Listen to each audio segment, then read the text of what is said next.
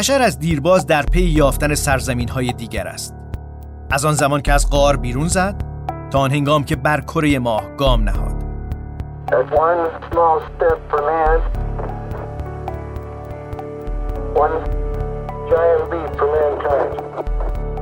و اکنون پیش از رسیدن به سیاره دیگر قبل از قدم گذاشتن بر خاک سیاره سرخ مریخ ما مسافر سرزمین عجایبی. متاورس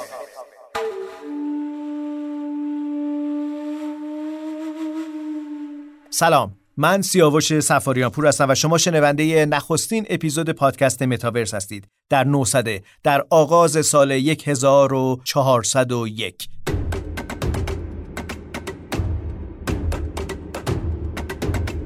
هر بار در متاورس ما با متخصصان بین رشته ای متخصصانی از رشته های گوناگون درباره آینده صحبت می‌کنیم. قدم به آینده و قلمرو پیش رومون می‌گذاریم که هر بار و هر دم فناوری و ذهن جستجوگر انسان قدمی تازه رو برمیداره و حالا در نخستین اپیزود به سراغ دو کارشناس میریم. در دو سوی فلسفه علم و فناوری میلاد اوسانلو متخصص تلکامیونیکیشن فناوری ارتباطات و اطلاعات و امیر حسن موسوی کارشناس و بهتر بگم دانشجوی دکتری فلسفه علم و فناوری که با ما هستن. خیلی خوش آمدید. امیر هستن. خیلی خوش آمدید. میلاد. سلام.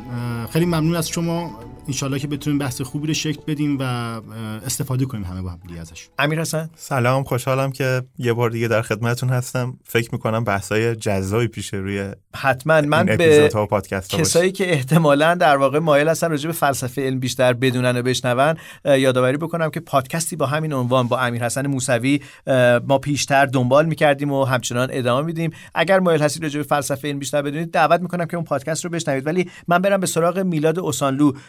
شما در واقع سالهای ساله که با فناوری اطلاعات و ارتباطات زندگیتون عجین شده. حالا در دورانی هستیم که یک واژه جدید انگار به ادبیات انسان داره اضافه میشه. یک جور شاید سرزمین عجایب یک سیاره جدید.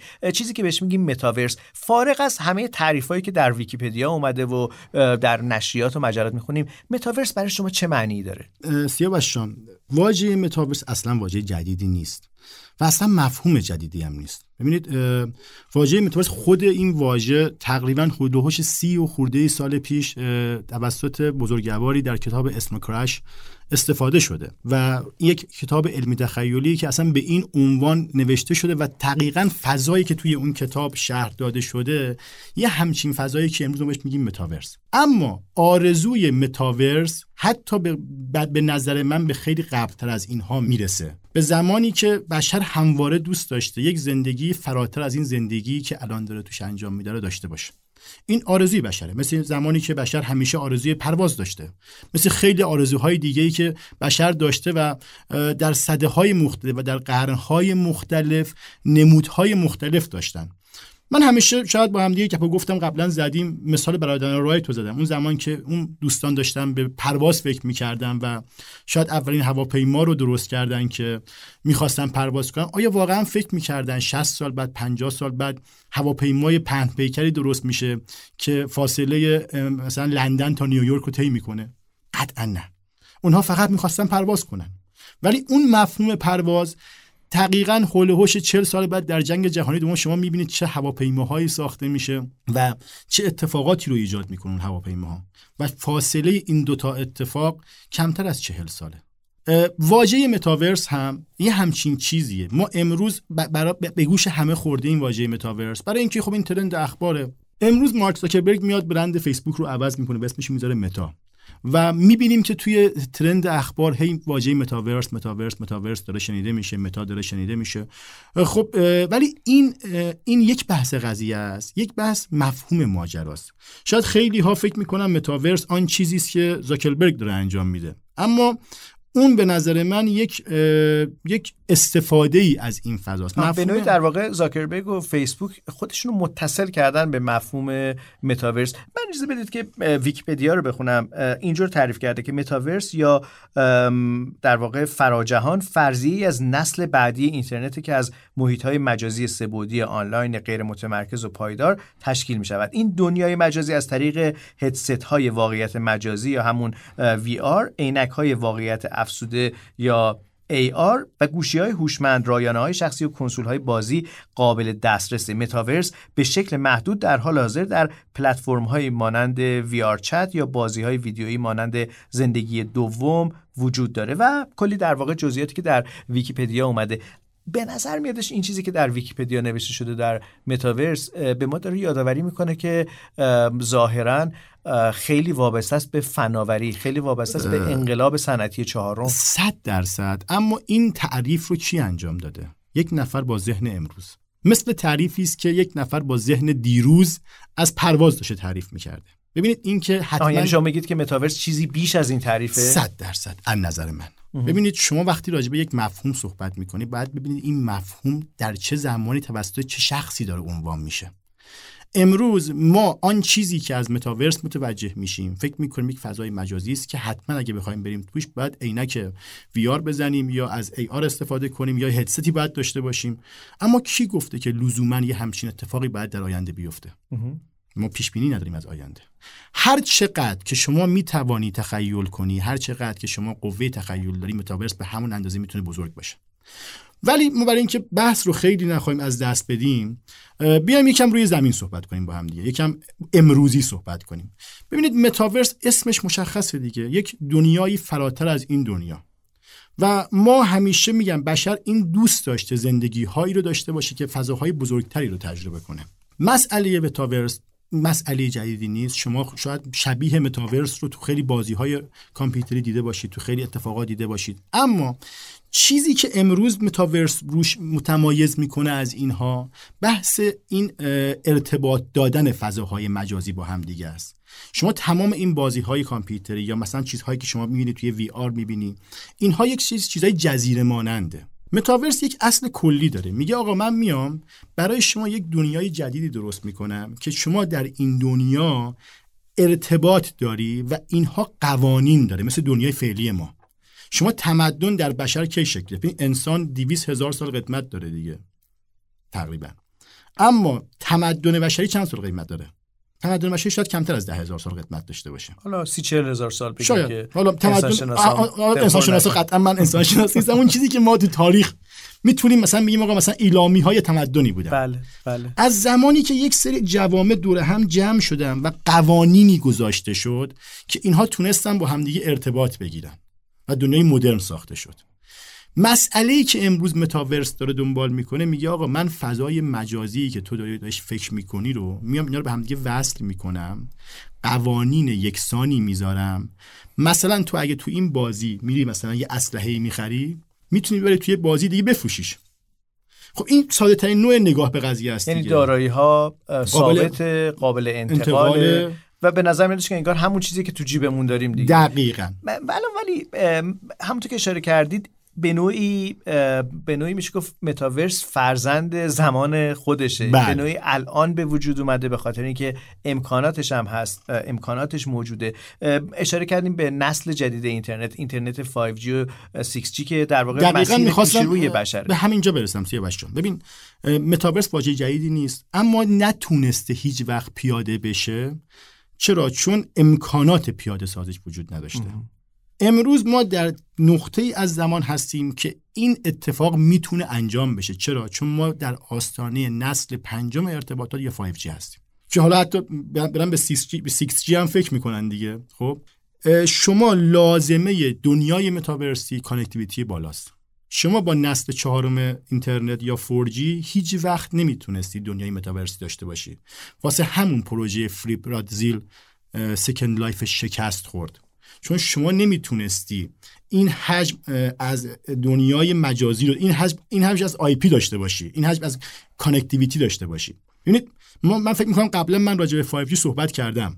وقتی ما راجع به 5G صحبت می‌کنیم 5G دنیای ارتباطات رو دگرگون می‌کنه.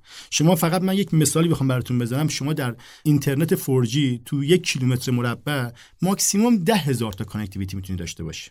اما توی همین فضا در 5G میشه باید یک میلیون connectivity.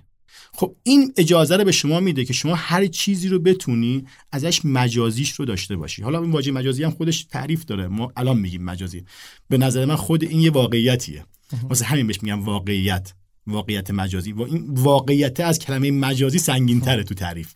خب پس امروز برای اینکه شما بتونی بری توی یه همچین دنیایی ابزار دیگه وجود داره. ما می‌تونیم از هر چیزی در این دنیای وب داشته باشیم. حالا در ادامه این که این چه مسیری رو می‌خواد بره و چه قوانینی لازمه که اتفاق بیافته و چه کار باید بکنیم و به کجا خواهیم رفت این خودش چندین ساعت صحبتی که من فکر کنم بعدا بهش می‌پردازیم. جاش همینجاست جاش در همین پادکست متاورسه. من برگردم به همون تعریفی که در ویکیپدیا راجع به متاورس اومده و از شما راجع به این پرسیدم که چقدر در واقع این دنیا به نظر شما دنیای واقعی هستش؟ چقدر در واقع ما در دل اون قرار گرفتیم یا در آستانه اون هستیم؟ اجازه بدید که از دیدگاه فلسفه علم و فلسفه تکنولوژی بهش نگاه بکنیم فلسفه تکنولوژی چطور به متاورس یا پدیده های مثل متاورس نگاه می‌کنه؟ امیر حسن.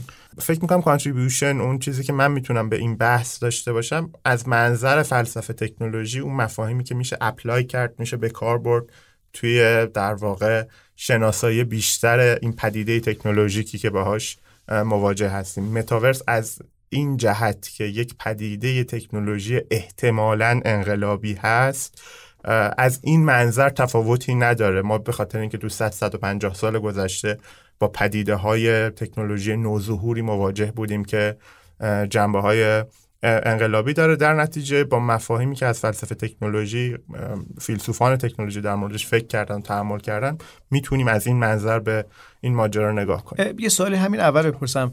گفتی که به نوعی حالا متاورس عنوان یا واژه یا جهان خیلی هیجان انگیزی شاید نبوده یا خیلی در واقع در دم دست تو نبوده که بخوای بهش اتفاقا خیلی هیجان انگیز بوده.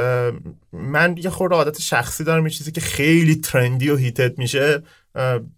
به طرز عجیبی جذابیتش برای من از میده. شاید مسئله شخصی منه. وگرنه دوره برم برای نگاه برای می‌کنم. برای دنیای فلسفه تکنولوژی چطوره؟ من فکر اونجا هم همینقدر بهش بی‌توجهن من و... فکر می‌کردم که بی‌توجهن تا اینکه شما به من گفتید. من امروز یه سرچ کردم دیدم فیلسوفان جدی دارن در موردش میمیسن مشخصا یک مقاله دیدم از دیوید چالمرز فیلسوف خیلی مشهور که زنده هم هست دیگه. طبعا وقتی دوران طرف می‌زنه آره. فیلسوف استرالیایی که استاد دانشگاه نیویورک هست یکی از فیلسوفان ذهن خیلی برجسته است. شاید اگه مثلا 5 تا فیلسوف زنده دنیا از بزرگانش بخوایم نام ببریم حتما یکیش دیوید چالمرز هست. هم مصاحبه کرده با گاردین در مورد متاورس هم یه پادکستی ضبط کردن که دیوید چالمرز مهمونش هست. و همین که یک مقاله من تو PhilPapers امروز ازش دیدم philosophical reflection on metaverse دیدم که ظاهرا داره تو ادبیات فلسفه و فلسفه تکنولوژی میاد و به نظر می‌رسه که فیلسوفان تکنولوژی دارن کم کم جدی میگیرنش. اینکه ماجرا چقدر جدیه راستش بخواد من کمی نگاه تکاملی به پدیده های تکنولوژیک دارن یعنی به چه معنا؟ به این معنا که تکنولوژی ها خودشون ذات ندارن که بشه پیش بینیشون کرد که آیا این تکنولوژی یک تکنولوژی ماندنی هست تکنولوژی فراگیر چون می‌دونید تو فراگیر شدن فقط جنبه های نوآورانه موضوع یا جنبه های انقلابی موضوع اهمیت نداره. مسائل اقتصادی اهمیت داره مسائل سیاسی اهمیت داره موضوعاتی که جهان درگیرشه. مثال میگم مثلا فرض کنید که جنگ اوکراین منجر به یک مثال. حالا اتفاق آره اتفاقات عجیبی بیفته که ما درگیر یه جنگ خیلی بزرگی در دنیا بشویم. خب این موضوع به نظر می‌رسه که خیلی ارتباطی به خود اون تکنولوژی نداره ولی به شدت می‌تونه تو روند این تکنولوژی ما این تکنولوژی ها رو که نگاه می‌کنیم به این معنا میگم ذات نداره مثل گونه ها هستن. یه گونه نوظهور در یک زیست بوم یا در یک اکوسیستم.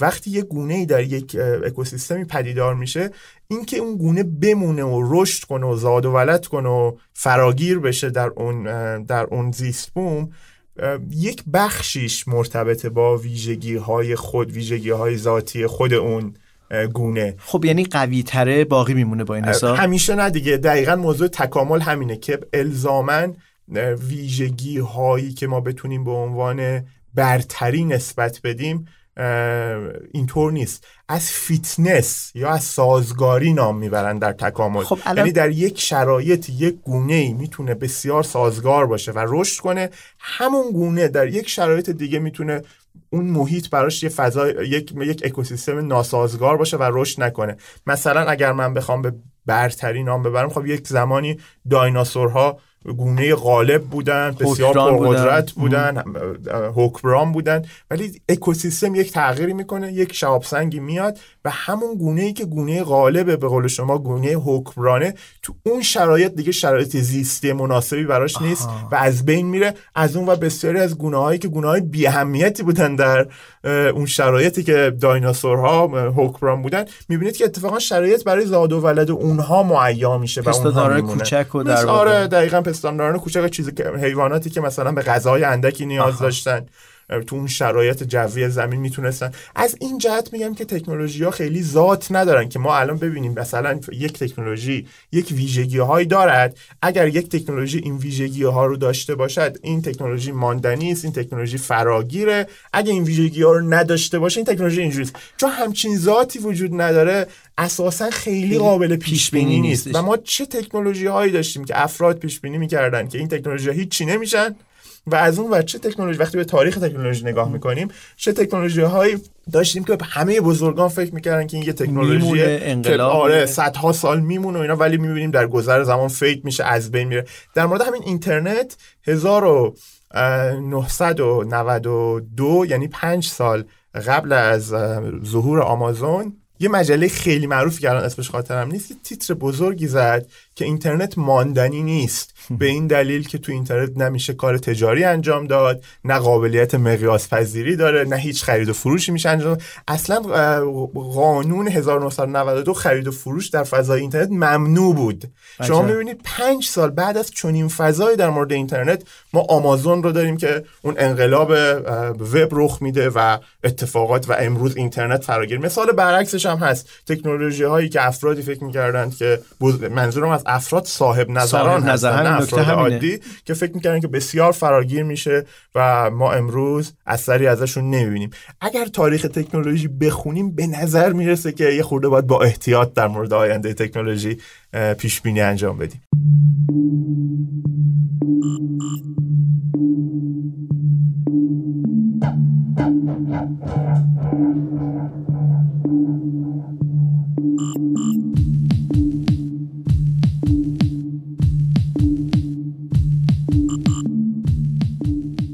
میلاد وقتی نگاه می‌کنیم به همین ناپایدار بودن وضعیت ظهور تکنولوژی های جدید یا فضاهای جدیدی که برای انسان هر دم در واقع ظهور می‌کنه مثلا به همین رمز ارزها می‌رسیم. رمز ارزها واقعیت اینه که تقریبا اکثر افراد فکر می‌کردن که یه چیز یه سرگرمیه و خیلی زود در واقع یک طبیعه میاد فراموش میشه ولی نشد. در واقع چقدر میشه به متاورس خوشبین بود که باقی بمونه؟ آیا در واقع این اکوسیستم اون چیزی که امیر حسن اشاره می‌کنم به این که باید ابر و باد و مه و خورشید همه باشن در کنار هم که یک چیزی اون جهش اتفاق بیفته آیا الان اون زمان فرا رسیده؟ من حقیقتش با بخش عمده از صحبت امیر حسن موافقم. یه جایی که خیلی کوچیک باش ممکنه زاویه داشته باشم اینه که توی تعریفی که ما داریم از این داستان ارائه می‌کنیم. از نظر من متاورس تکنولوژی نیست. متاورس یک مفهومه که روی تکنولوژی سوار میشه. ببینید اگر ما متاورس رو تکنولوژی در نظر بگیریم بله تکنولوژی یک چیزی است که یک طول و ارزی داره یک زمان اکسپایری داره و یک زمان ایجادی داره. بر اساس یک سری مخاطرات از بین میره و اساس یک سری فرصت ها گسترش پیدا می‌کنه و این کاملا تعریف درستیه همه تکنولوژی ها این شکلی بوده. اما یه وقتی از راجع مفهوم صحبت می‌کنیم مفهوم چیزی نیست که از بین بره. آرزو مفهوم دریم. خب اینها من عرض کردم من باز برمیگردم به اون داستان پرواز. آرزوی پرواز تو بشر همیشه هست. تکنولوژی که استفاده میشه آقا تکنولوژی کنکورد گفتم به درد نمی‌خوره. منسوخ شد. گفتن آقا دیگه نباید یه همچین هواپیمایی بسازی چون منفجر میشه. اما تو آرزو داری که دو ساعته از لندن بری نیویورک برو به یه چیز دیگه فکر کن. و الان دارن به چیز دیگه فکر می‌کنن دیگه. که ایلان ماسک داره بله. و خیلی شرکت های خصوصی بله. شاید حتی این دو ساعت بشه یه رو پس این concept این مفهوم این دیریم که از بین نرفت. تک این دیریم روی یک تکنولوژی سوار بود که اون تکنولوژی از بین رفت. چرا؟ چون تکنولوژی مخاطرات داشت. اومد یه سری اتفاقاتی افتاد اون بین رفت. اما اون مفهوم سرعت مفهوم سرعت انتقال که من می‌خواهم سریع بروم به یک جای دیگه. این مفهوم از زمان چی میگن؟ دیرینه توی ادبیات بود آقا من دوست دارم می‌خوام سری خودم جابجا کنم. توی داستان حضرت مولانا بله. و حضرت شمس هست دیگه. بله. و من ولی من می‌خوام برگردم پس الان اجازه در همین نقطه‌ای که به نظر نقطه اختلافه آیا در واقع متاورس از نظر فلسفه تکنولوژی یه مفهوم یا چیزی به غیر از اون؟ خب من بذارید با ادبی خورده مقدمه می‌خواد. ما تکنولوژی و یک تصوری ازش هست که فکر می‌کنیم فقط اون object فیزیکی تکنولوژیه. در حالی که تکنولوژی این نیست. تکنولوژی یک مجموعه ای از جهان یک جهان دو و جهان سه است. بذارید من جهان یک دو سه رو بگم. حتما. این این این نظریه سه جهان پوپر در مورد ریالیتی که اتفاقا به واقعیت آره بله. شما فرمودید که واقعیت مجازی. ماجه ماجه اون بخش واقعیتش خیلی پررنگ‌تره. به اونم ربط یعنی داره. مجازم خیلی نیست دیگه. آره مجازم خیلی نیست. یعنی ما ببینیم واقعیت اصلا چیه؟ اصلا چیه؟ آره ریالیتی چیه؟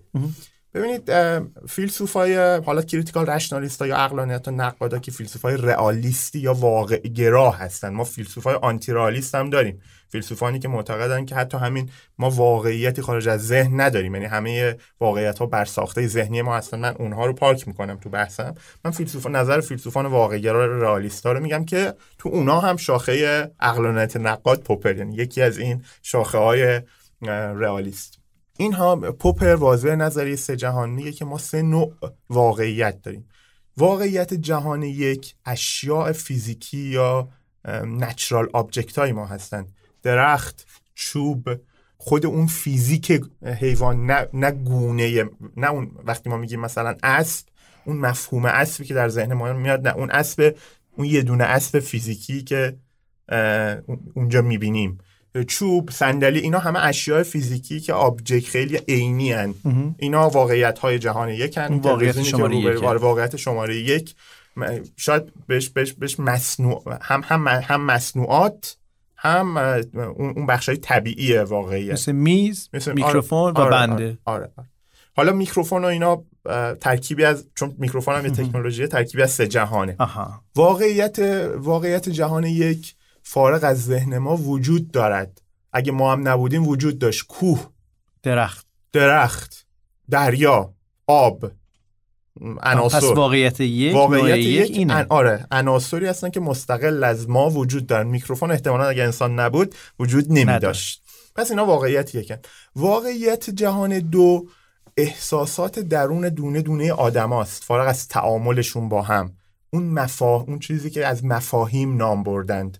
مفاهیمی که در ذهن من است تعریفی که من از عشق دارم احساس خشمی که الان دارم یا ندارم احساس خوشحالی که دارم احساس ذوقی که الان دم عید ما پس فردا نوروز اینا هم احساسات درونی ما واقعیات جهان دو هستن که نمی‌تونیم به مثلا شما اگه خشمگین باشه نمی‌تونیم بگی احساس من واقعی نیست. درسته یک عینیت بیرونی نداره ولی خیلی چیز واقعیه که از تا چیز عینی بیرونی واقعی تره. و شما اثرش رو احساس می‌کنید جهان سه واقعیات بین الاذهانی ماست. یعنی واقعیات مشترکیه که جامعه انسانی در, در تبادل در communication به وجود مثل مفهوم پول مفهوم تورم همه این همه این concept ها مفاهیمی که ما در تعامل مفهوم اخلاق مفهوم همه این مفاهیمی که در واقع مفاهیم بین قانون قرارداد هامون اینا همه واقعیت های جهان سه هستن.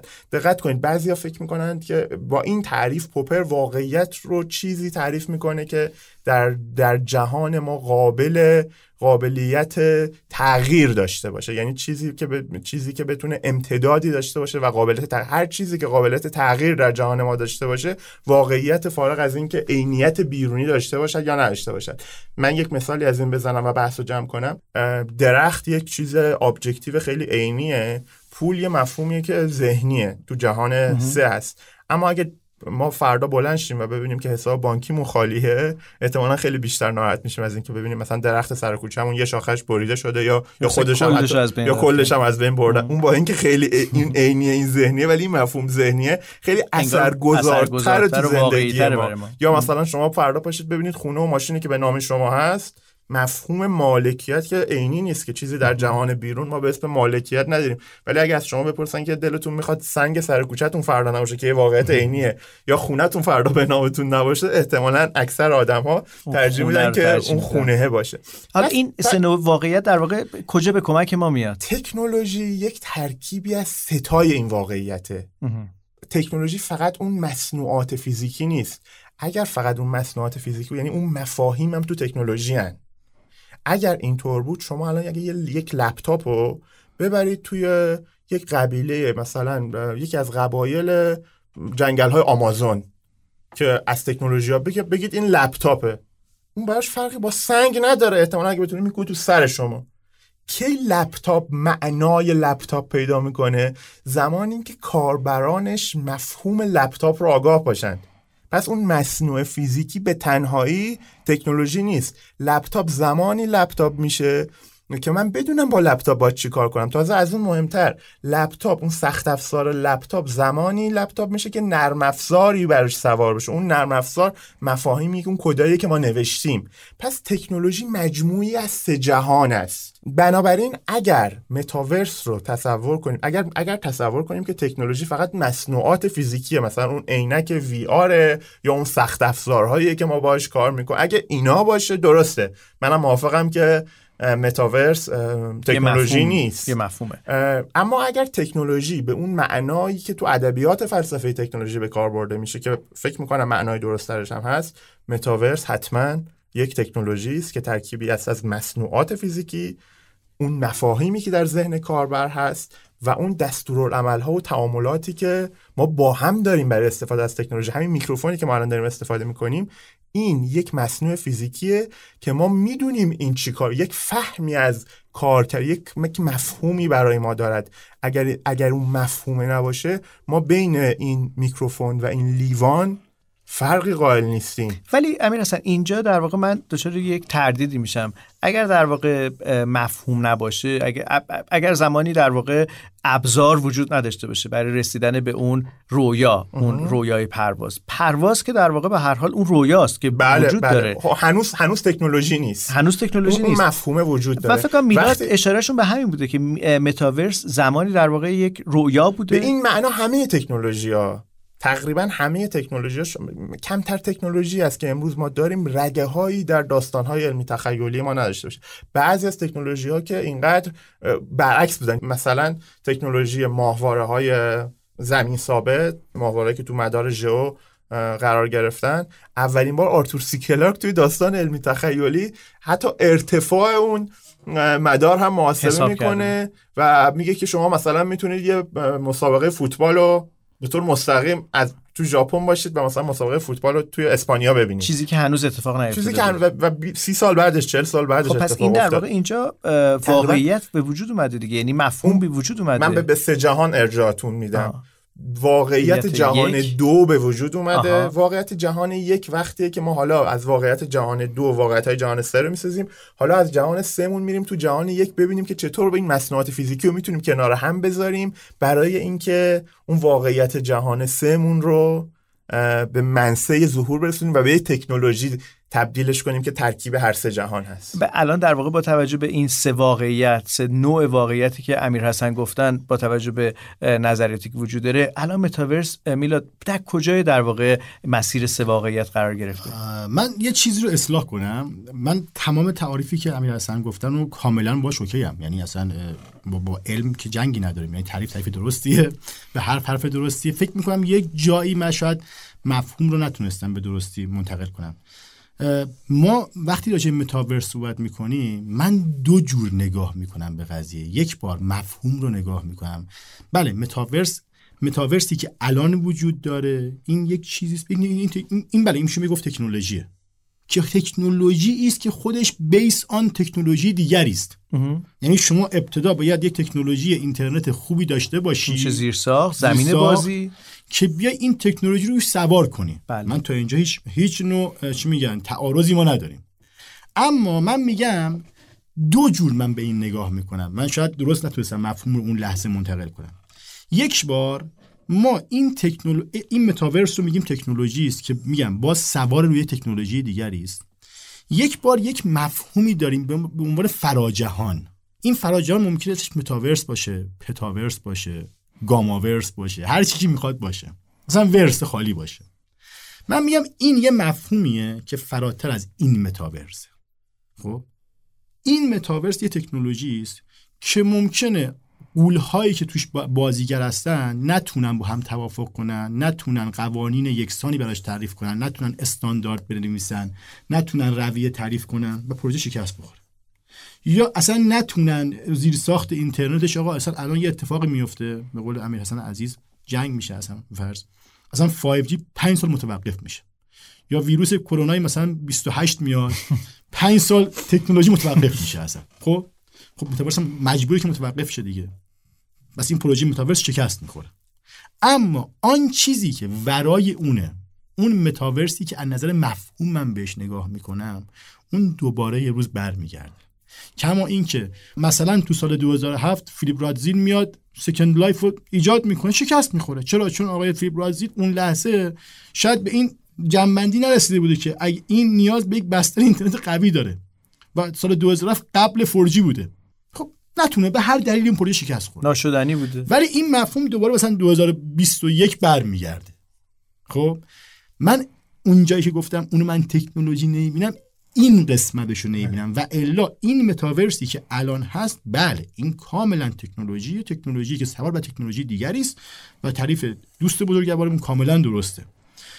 بحث من اینه که اگر ما این تکنولوژی که امروز میگیم متاورس شکست بخورد اون مفهوم ورای این تکنولوژی مجدد و مجدد باز خواهد گشت. تا زمانی که در واقع به نوعی فناوریش بیاد. تا زمانی که این پیاده شود. ولی چرا این چرای جوابش چیه؟ چرا در واقع باقی میمونه؟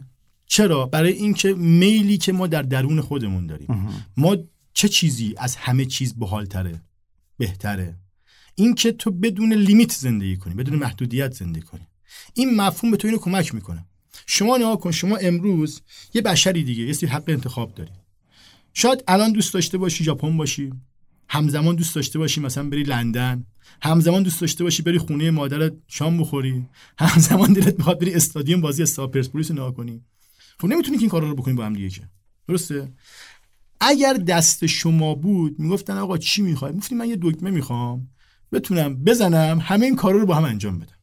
شما بزرگترین حسرت بشر چیه همیشه؟ میگه من یه سری کارهایی تو زندگیم نکردم. امکان نداره شما بری به بستر یک بیماره در حال احتضار و بگی آقا چی می‌خوای؟ میگه یک دو سه چهار پنج شیش مثلا می‌خواستم برم هیمالیا نرفتم. خب میگه خب پدر جان تو که نمی‌تونستی بری. تو اصلا انتخاب چیز دیگه ای بود. میگه آره. ولی حالا دوست داشتم می دوست داشتم برم. حالا یکی رفته هیمالیا میگه من دوست داشتم تشکیل خانواده بدم نمی‌دونم مثلا هفت بچه داشته باشم میگه خب تو انتخاب گری جهانگرد باشی اصلا نمی‌تونستی این کار. این هر جوری که تو انتخاب کنی هر مدلی که زندگی کنی تو این کارا رو نکردی. چرا؟ چون یه چیزی هست به نام محدودیت دیگه. حالا متاورس این رو به ما میده؟ حالا نه همین می‌خوام بگم. اجازه بفرمایید. همین الان تکمیلش می‌کنم. پس این که تو دوست داری بتونی این محدودیت ها رو کمتر کنی. قطعا متاورس به تو نمی‌ذاری که همه محدودیت زندگی تبدیل ببری. ولی تو می‌تونی برای یک سری از اینا فائق بیای. مثلا من آقا امروز تهرانم هوس کردم برم موزه لوور رو نگاه کنم. خب یه راهش اینه که من باید بلندشم برم ویزای فرانسه بگیرم. بعد برم بلیط بگیرم هتل رزرو کنم. اصلا من پول ندارم این کار رو انجام بدم. حالا فرانسه رفتین جولیت. مینوش هم می‌تونیم باش قرار بذاریم اگر خواستیم. حالا تا این همه راه که داریم ولی تو فکر کن مثلا متاورسی وجود داره که تو می‌تونی الان مثلا با مغز الانمون.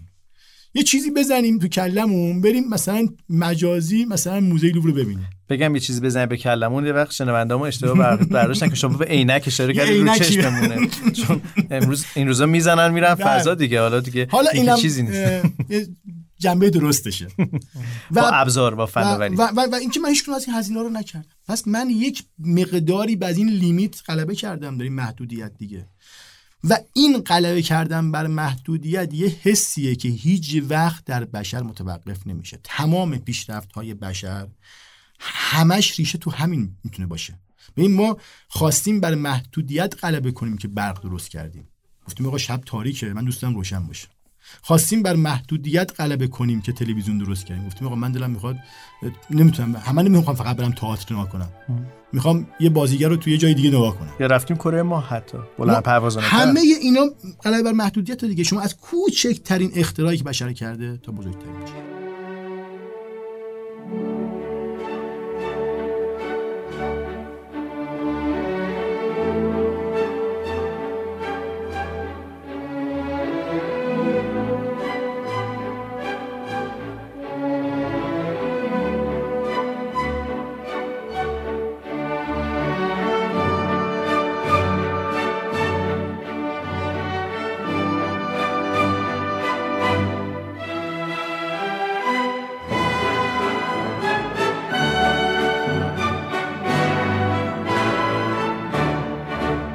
برگردم به همین در واقع به نوعی سرزمین نامحدودیت برای انسان. دنیایی که دنیای متاورس هستش. خیلی معتقدن که برای انسانی که پیوسته در پی سرگرمیه جایی مثل فیسبوک وقتی میاد اسمش رو عوض می‌کنه اسم برندش رو عوض می‌کنه می‌ذاره متا که به نوعی متصل شده به ایده متاورس هست. ما می‌دونیم که فیسبوک به نوعی حالا فارغ از اون بحث اقتصادیش یک در واقع یک فضای سرگرمی سازه اصلا سوشال مدیا به نوعی فرای ارتباطات و امکان ارتباطاتی که ایجاد می‌کنه بیشتر سرگرمیه. فکر کنید که در واقع متاورس جهانی ماورای سرگرمی هستش میلاد. ببینید من اصلا اعتقاد به سرگرمی صفر تو هیچ موضوعی ندارم. ببینید شما دنیا بر مبنای چیزی وجود داره که اون جوهری اصلی است. که شما فعالیت های بشر همش یه جورایی به اقتصاد ارتباط پیدا می‌کنه. می‌دونم ولی به هر حال داره فیسبوک سرگرمی رو میفروشه. قبول دارم از این جهت که اقتصادیه. ولی من مصرف کننده بخش جدیش به دلیل سرگرمیه. شما برند فیسبوک امروز اگه می‌خواست ارزش گذاری بشه چند میلیارد دلار ارزش داشت؟ به نظر من خیلی زیاد بود. چون به هر حال یک در افزار یک چیز خیلی پر, پر مخاطب دیگه. یک سوشال سوشال مدیا خیلی پلتفرم پلتفرم خیلی پر مخاطب دیگه. وقتی این میاد به راحتی این اسم رو عوض می‌کنه می‌ذاره متا. این یعنی این که اون هم آدم علکی نیستش که. آره. همین مشکوکه همین خب، عجیبه. اون آدم مارک زاکربریه پس این آدم احتمالا یک فرصت اقتصادی خیلی بزرگتر شناسایی کرده که برندی به این بزرگی رو یک شب عوض می‌کنه. من یه توضیح بدم. شرکت مادر شده متا ما فیسبوک و کماکان داریم اما شرکت مادری که فیسبوک واتساپ و اینستاگرام زیر مجموعهاش هستن. البته این شرکت مادر ابتدا فیسبوک بود بعد تبدیل به اون هولدینگ و در واقع فیسبوک اومد زیر مجموعه متا قرار زیر مجموعه متا. اینجوری نیست که ما فیسبوک رو ریموف کرده باشیم. اون برند فیسبوک حفظ شده یه برند کوچیک شده. اون یه بخشی از ولی الان زیر پرچم اون متا, متا بله هم پس شما الان داری اون برندی که این همه زحمت کشیدی بزرگش کردی رو می‌بری زیر یه مفهوم دیگه. و حالا حالا می‌تونست اون فیسبوک کار بکنه. 100 درصد. پس چه اتفاقی افتاده؟ پس قرار یه اتفاق اقتصادی بزرگتر برای اون سیستم رخ بده. قرار تو شکار بزرگتری رو انجام بدی. پس دیگه قضیه شوخی نیست. دیگه یک سرگرمی صرف نیست. شما ببینید چقدر حجم مبادلات مالی در این دنیا وجود داره. من نمی‌دونم چقدر من اصلا اقتصاددان نیستم. ولی می فکر می‌کنم همینقدر حجم مبادلات اقتصادی می‌تواند در یک جایی متاورس هم وجود داشته باشه. من در تایید صحبت میلاد این رو بگم که ما امروز بزرگترین بخش های تجارت الکترونیکمون در شبکه های اجتماعی رخ میده. اون چیزی که شما بهش میگی entertainment پس entertainment نیست. entertainment هم هست. هم هست. ولی بخش های زیادی از زندگی ما درگیر social media ست جهان PR حالا یه،, یه سمتی از تخصص من رو social media دگرگون کرده. امروز با ظهور توییتر اینستاگرام فیسبوک تلگرام خیلی اون, اون رسانه ها نقش کلاسیک و نقش اون اون نهاد اعتبار بخش و نهاد قدرتی که داشتن و از دست دادن. یعنی شما می‌بینید شاید شاید یه خورده کلمه entertainment حتما جنبه های سرگرمی هم دارد. اما اونطور که اون چیزی که میلاد گفت بهش میگن اقتصاد توجه. اون این مفهومی که حالا خوشبختانه در ادبیات فارسی در لیترچر فارسی هم ادبیات فارسی منظورم ادبیات حافظ مولا.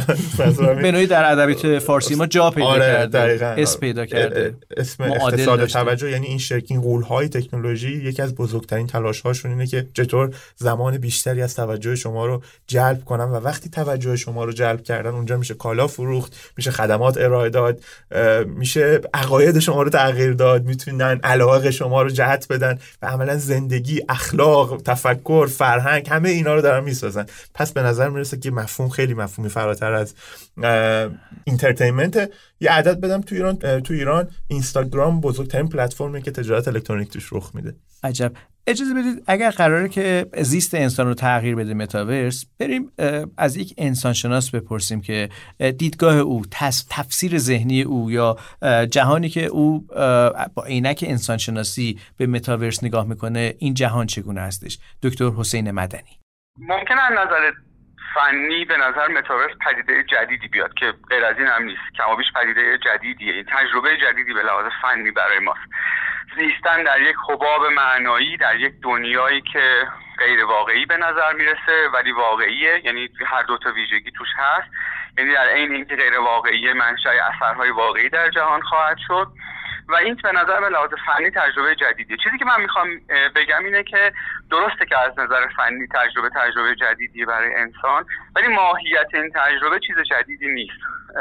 برای قرنها اجداد ما در انواع, انواع مختلفی از بتاورس ها زندگی می‌کردن. بذاریم این تجربه رو با یه مثال سادش کنیم.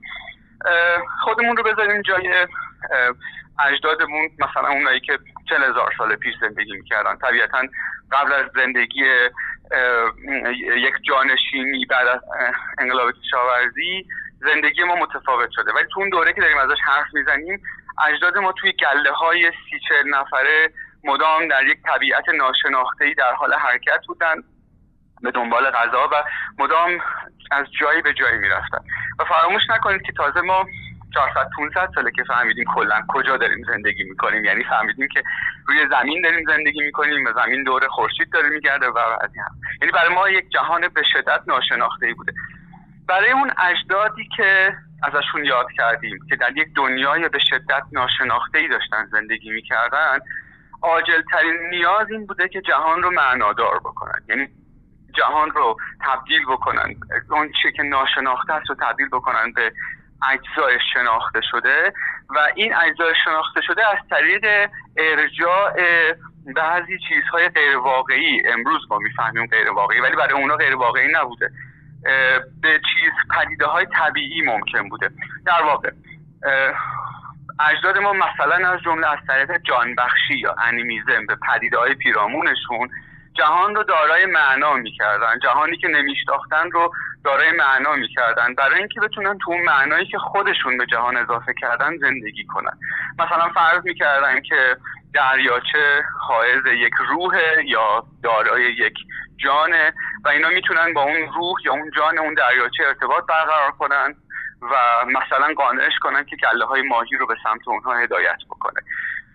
یا می‌تونن میتون فکر می‌کردن می‌تونن از جان درختان یا کوه یا جنگل یا خورشید یا هر پدیده طبیعی که پیرامونشون بوده و اونا درک درستی ازش نداشتن کمک بگیرن و اون نیروی غیر قابل مشاهده در اون پدیده های طبیعی رو که باز تو پرانتز ما امروز بهشون میگیم طبیعی و اونا همچین تعریفی نداشتن در خدمت خودشون رفتارشون رفتار اونها رو تغییر بدن.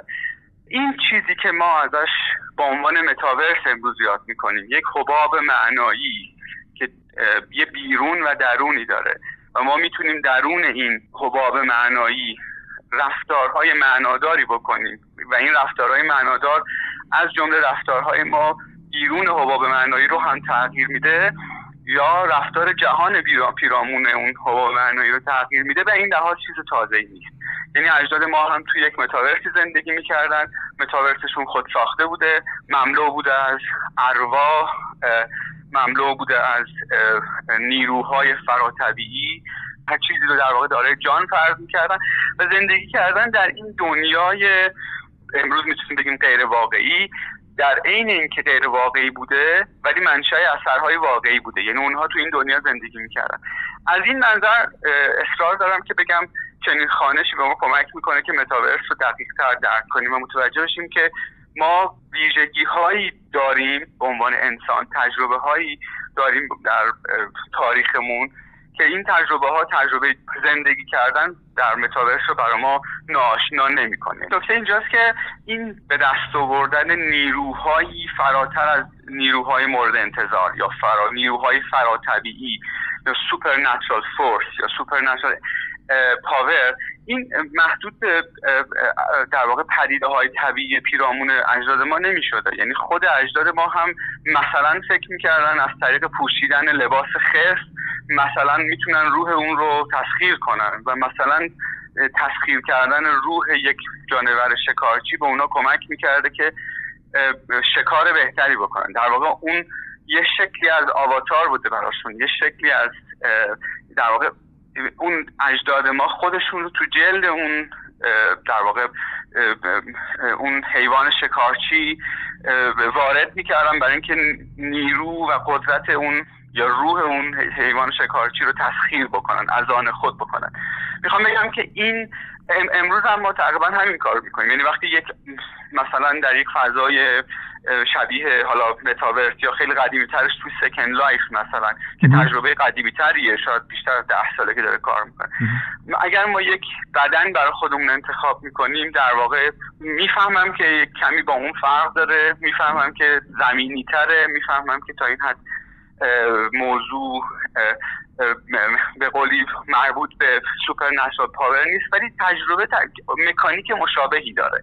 مکانیک مشابه از این منظر که ما خودمون رو در جلد چیزی که نیستیم قرار میدیم و به واسطه قرار گرفتن در جلد اون چیزی که نیستیم قدرت هایی که نداریم به دست میاریم. مثلا حالا تو Second Life شما فرصتی رو پیدا می‌کنید که پرواز کنید یا یا می‌تونید از جایی به جایی teleport کنید. چنین قدرتی ما در جهان واقع نداریم. ما نمی‌تونیم پرواز کنیم به تنهایی نمی‌تونیم از یک مکان به مکان دیگه ای تلپورت کنیم.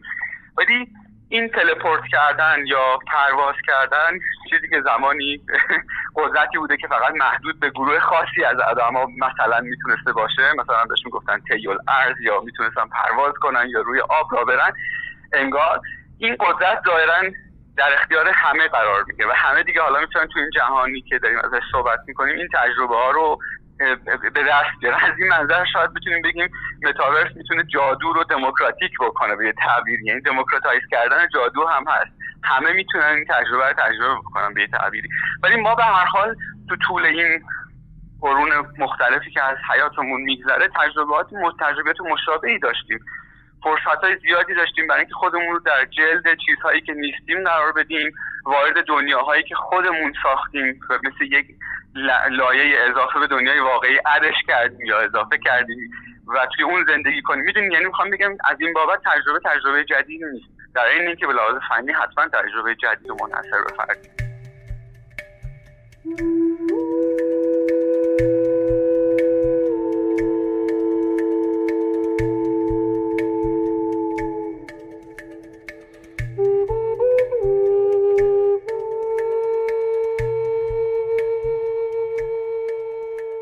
صدای دکتر حسین مدنی بود و آنچه که دیدگاه او با عینک در واقع انسانشناسی به دنیای متاورس هست.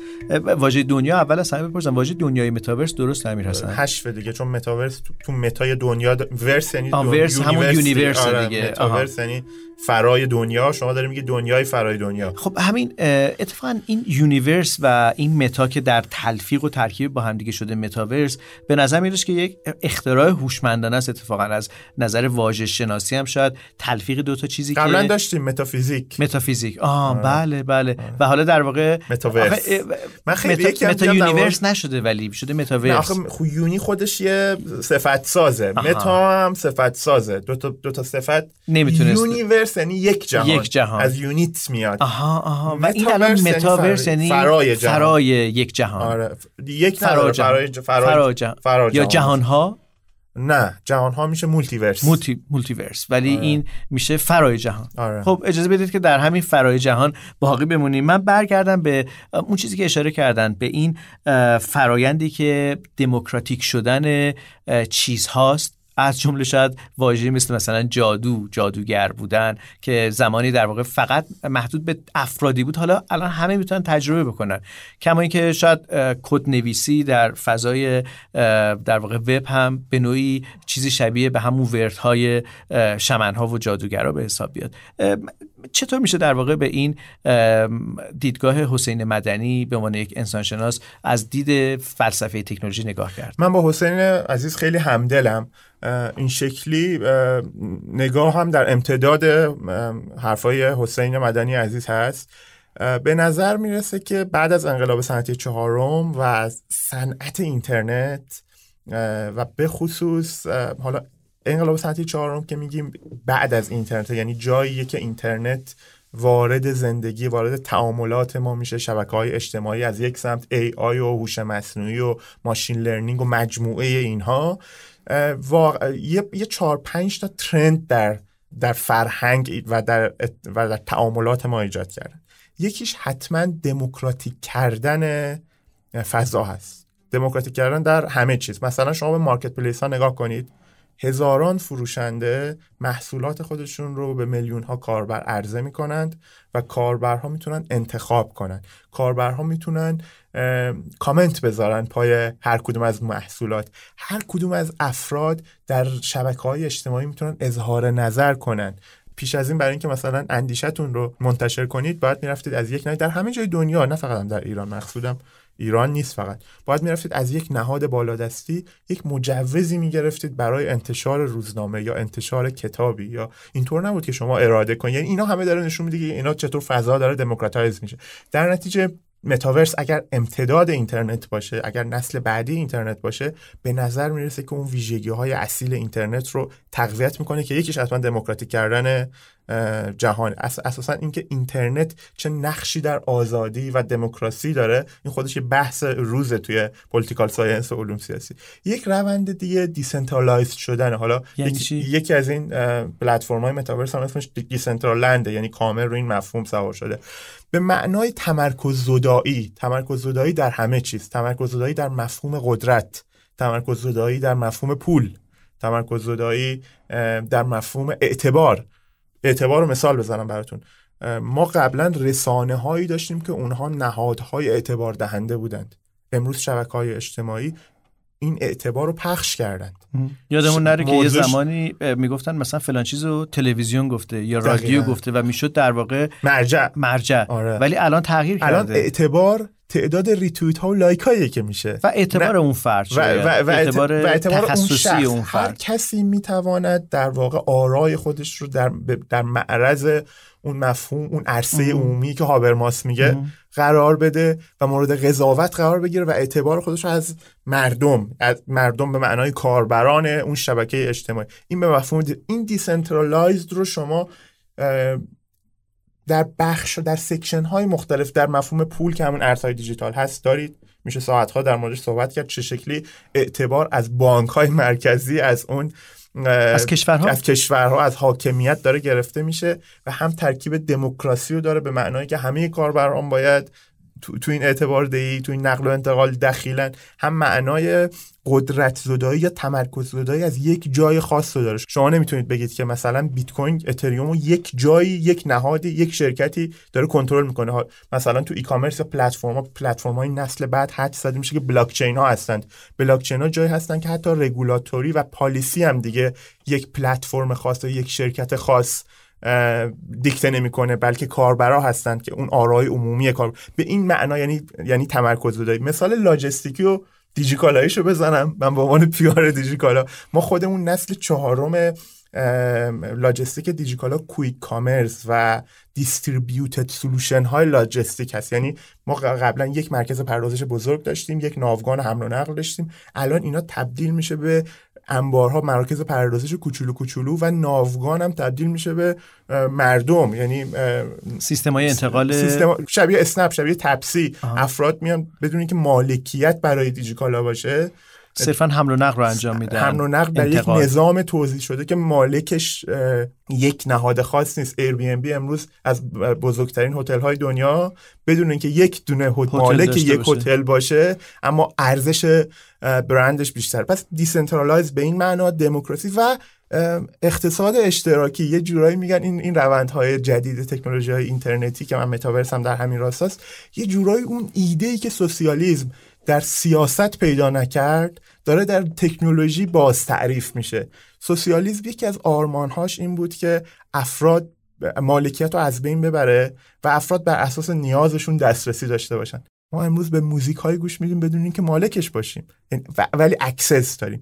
به این معنا یه جورای اقتصاد اشتراکی که اون آرمان سوسیالیسم بود به طرز عجیبی داره از دل تکنولوژی ظهور می‌کنه و از دل حاکمیت و تغییرات سیاسی و اجتماعی چیزی که ظهور پیدا نکرد از مسیر تکنولوژی داره ظاهر میشه. حالا در واقع این مقاومت ایجاد نمی‌کنه در برابر آن سوی در واقع طیف موسوم به سوسیالیسم. متوجه سوالتون یعنی آیا نظام داری نسبت به این موضوع مقاومت نخواهد کرد؟ نمی‌تونم پیش بینی کنم ولی ولی اتفاق عجیبی که داره رخ میده بزرگترین شرکت های تکنولوژی که تو دل نظام های سرمایه داری هستن موتور محرک همین سوسیالیسم داره میشه. تنز تاریخش داره این در واقع شاید شکل تازه ای از یک معنای قدیمی هست بله که حالا داره این خیلی شکل نشون میده. انقلاب صنعتی چهارم. همش پیوسته گفته میشه متاورس فرزند در واقع انقلاب صنعتی چهارمه. این دقیقا یعنی چی؟ قبل از اینکه به این پردازم من حرفای امیر خیلی برام جالب بود. یه جایش خیلی بهش نقد دارم و فکر می‌کنم شاید بتونیم بعدا راجع به این خیلی صحبت بعدا چرا؟ اینجا جای همین نقد میلاد عزیز شاید شاید تو فرصت اپیزود بعدی. اپیزود بعدی چون خودش شاید یه اپیزود باشه اصلا. بله. این بحث حالا بحث سرمایه‌داری و بحث این سوسیالیسمی که می‌تونه با هم تلاقی کنه تو این فضا به نظرم خودش بحث خیلی بحث بزرگ. چون میگه که تخصص اصلی من بیزینس دیولپمنته من بله. اصلا کار اصلیم تو حوزه تجارته. و نکاتی که امیر اصلا فرمود خیلی جالب بود. خب یه جاهایش برم. من یه جاهایش باش موافق نیستم. ولی بحث خیلی قشنگی می‌تونه شکل بگیره راجبش. راجبش صحبت می‌کنیم؟ فضا فضای خیلی راجبش صحبت می‌کنیم. برای اینکه به این سوالات برسم می‌خوام یه نکته ای رو بگم. ببین هر تکنولوژی که در دنیا تغییر می‌کنه بر اساس اون دیولپ بیزینس و هزار تا اتفاق جدید میافته. شما نگاه کن ما چهار نسل قبل از 5G اینترنت داشتیم. بعد از هر کدوم از اینها شرکت های قول سرمایه داری اومدن پرچمدار شدن. شما نسل دو که اومد که موبایل هایی بود که علاوه بر اینکه شما زنگ می‌زنید می‌تونستی اس هم بفرستی.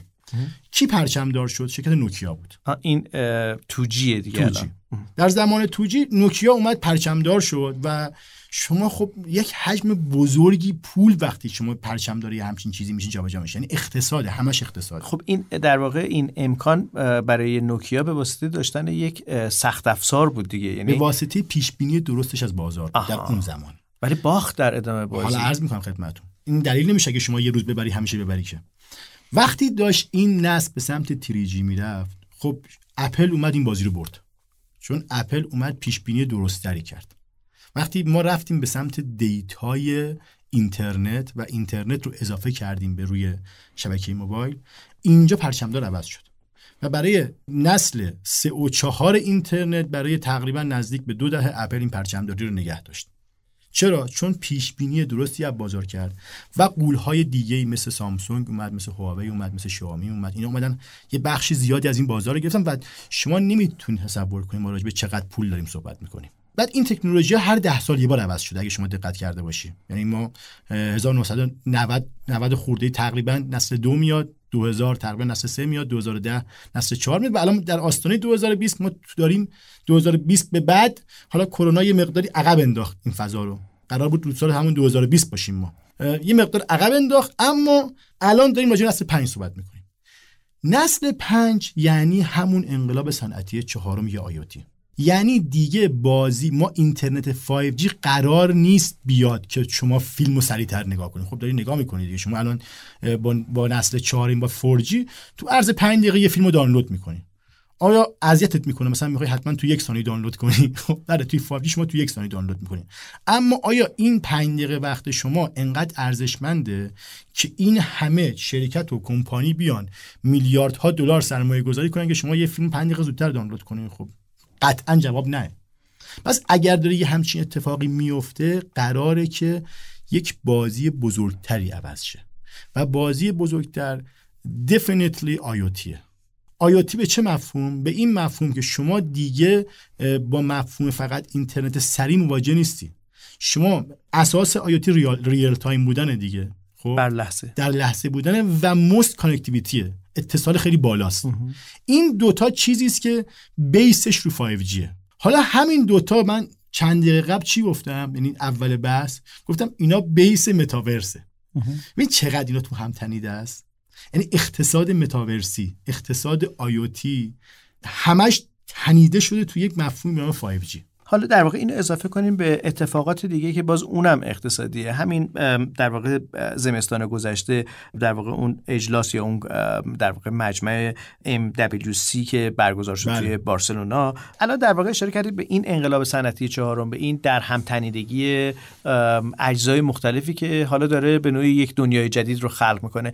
تو همین زمستان گذشته در واقع MWC که برگزار شد توی اون به نوعی شرکت های مختلف فناوری اطلاعات اومدن در واقع به عرضه ایده های جدیدشون و فناوری های جدید برای در واقع متاورس پرداختن. در کنار همه اون نیازهایی رو که دنبال می‌کردن اینجا در واقع به نظر میاد که اونها متاورس رو جدی گرفتن. اونجا دقیقا قرار چه اتفاقی بیفته؟ به نوعی اونجا ما رو به نوعی متصل به فردا می‌کنه یک چنین در واقع مجامعی. عرض کردم خدمتتون یک سری مفاهیم تو هم گره خورده. مفهوم آیوتی مفهوم 5G مفهوم متاورس اینها خیلی تو هم الان گره خورده. یعنی شما لزوم این نوع اقتصاد یه شبکه شبکه اینترنت قویه. حالا شما روی این شبکه اینترنت قوی میای چیکار می‌کنی؟ یوز کیس درست می‌کنی. یکی از use case ها که خودش الان دیگه ابر use case ه میشه متاورس.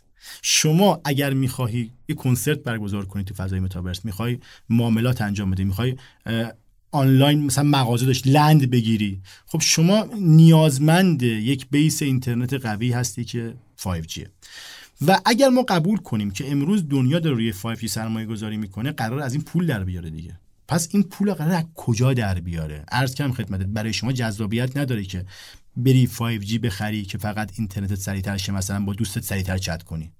این داره میاد این 5G داره میاد که کارهای بزرگتر شکل بده و همین فرضیه جهان متاورسی رو تقویت می‌کنه و فرضیه آیوتی رو تقویت می‌کنه. چرا؟ به فرض دارم میگم. شما یه مفهومی الان مثلا به نام مثلا پرایوت 5G که میری تو یک فکتوری تو یک کارخونه پیادهش می‌کنی و همه کارها رو مثلا ارگانایز راه دور می‌کنی.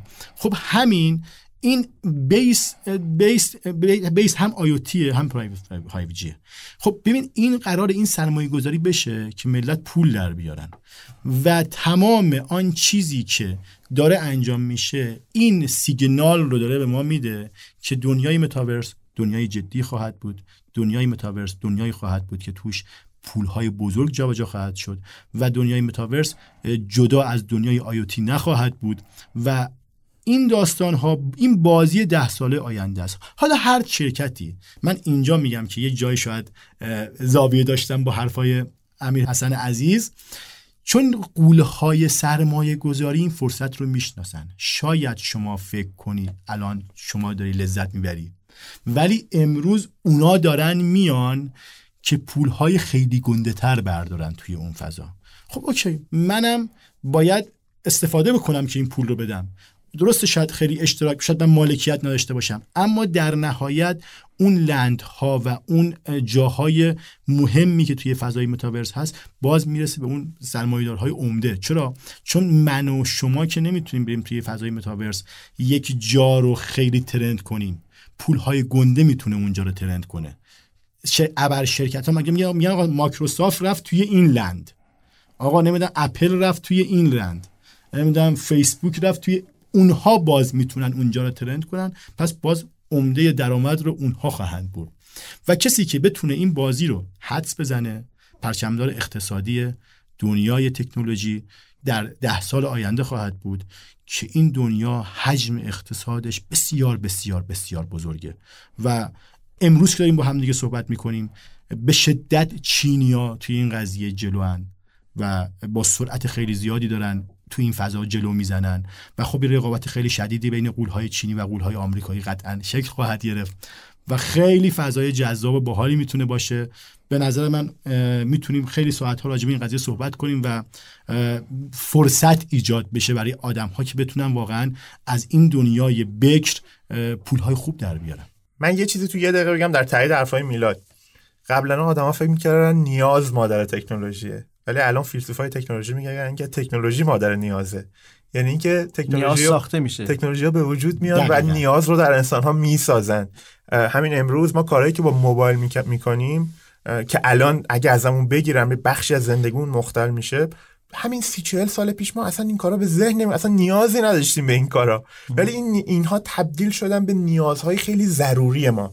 بعید نیست که متاورس هم یک نیازهایی در ما به وجود بیاره که ما امروز بهش فکر نمی کنیم و ده سال دیگه ببینیم که ای بابا بدون تامین این نیازها نمی‌تونیم زندگی کنیم و حتما این تامین نیاز رانه های اقتصادی بسیار قوی که شرکت های تکنولوژی بزرگ پشتش هستن داره و اینها دارن نیازهای جدیدی خلق می‌کنن و ما شاید از این منظر یه خورده اون نگاه های دترمینیستیک به تکنولوژی درست باشه. یعنی اینجوری نیست که ما همیشه تکنولوژی ها رو ما تعیین کنیم حد و مرزهاشو. خیلی وقتا تکنولوژی ها هستن که حد و مرز و آزادی های ما رو تعیین می‌کنن. متشکرم متشکرم از امیر حسن موسوی دانشجوی دکتری فلسفه علم و فناوری و متشکرم از میلاد اوسانلو کارشناس فناوری ارتباطات و اطلاعات تلکامیکیشن. و متشکرم از زیتل اسپانسر این پادکست پادکست متاورس. من سیاوش سفاریان پور هستم. در آغاز سال 1401 برای شما بهترین ها را آرزو می‌کنم. روز و روزگار بر شما خوش.